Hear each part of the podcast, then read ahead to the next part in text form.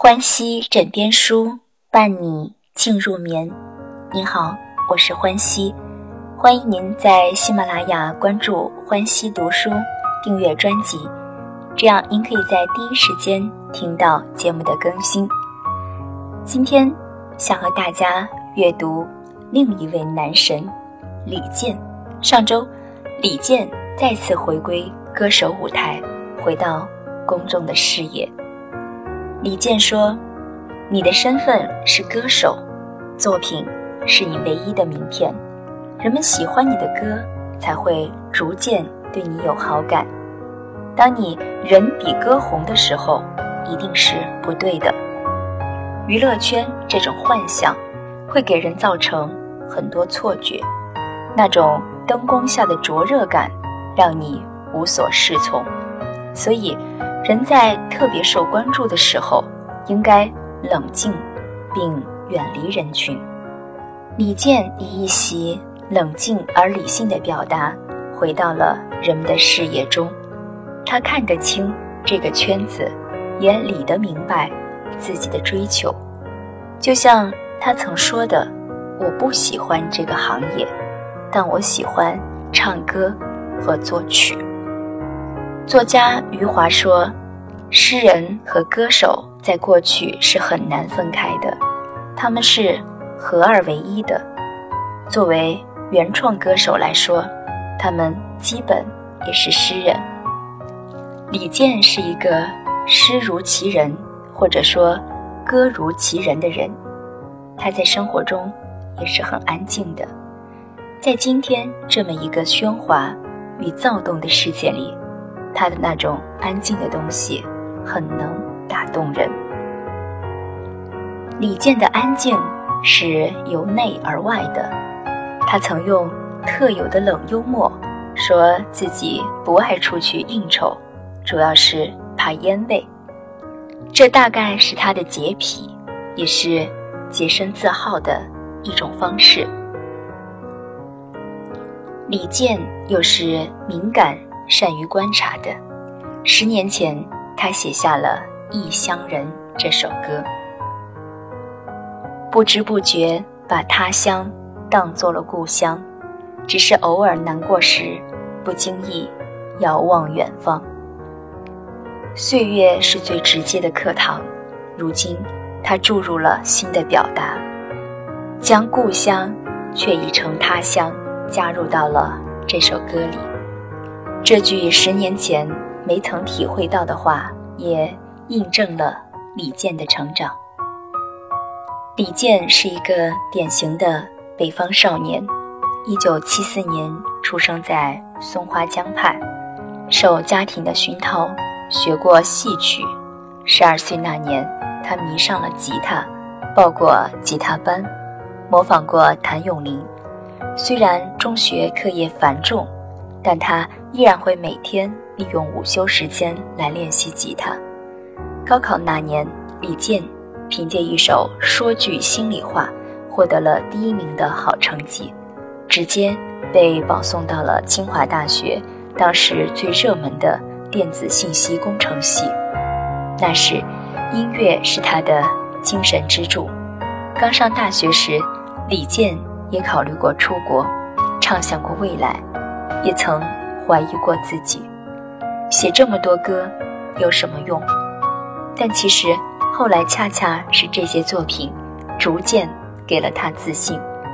在清华这样高手如云的地方，人的天赋差距很大，光靠努力并不完全有用。每当遇到挫折，李健总会找一些其他东西安慰自己，类似于唱歌。在大学的后几年，他找到了属于自己的生活方式，并发现自我乐趣才是最重要的。毕业后，李健去广电总局工作，那时候有很多苦闷，但还是通过自己的乐趣消解掉了。包括后来做歌手的那一段所谓的沉默时期，支撑李健的还是这些小乐趣。如果没有这些乐趣的支撑，也许很难沉下心来写一首歌，而做音乐需要很纯粹、很专注。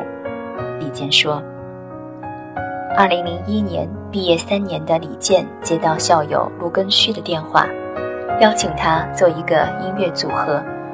李健没有任何犹豫，放弃了广电总局的高薪工作，开启了和校友一起追寻音乐梦想的道路。这个组合就是水木年华。”一年后，李健在水木年华推出第二张专辑《青春正传》后，选择了离开。理由很简单，就是音乐理念不同。从退出以后，大家就再没有见过李健的身影了。直到八年后的二零一零年，王菲演唱了他在二零零二年创作的《传奇》后，大家才逐渐记起了那位。水木年华中的李健，之后，在我是歌手节目中，他用自己真诚的歌声，让静寂的舞台消失不见。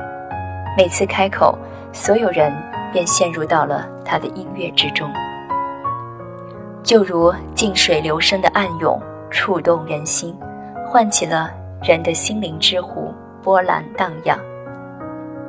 他用一种以不变应万变的经典的优美。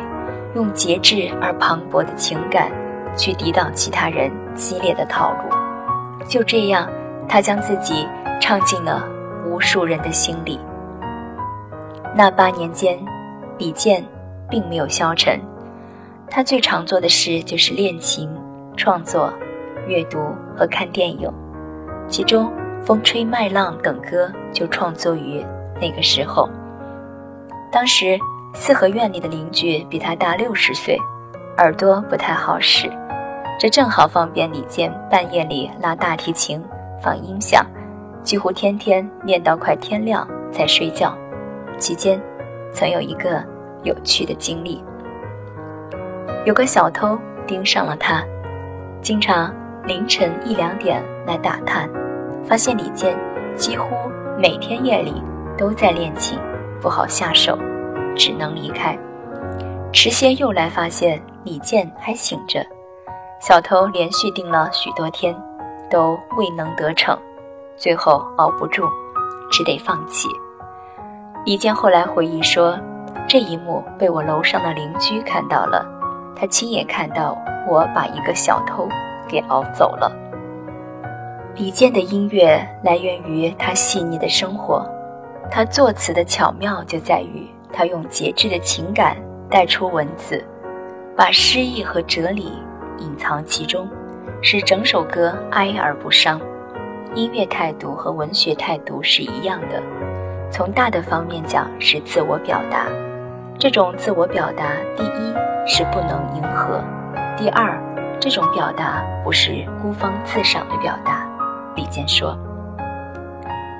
亲爱的朋友，听了今天的分享。”你是不是也觉得李健如春风拂面，却也直达心灵呢？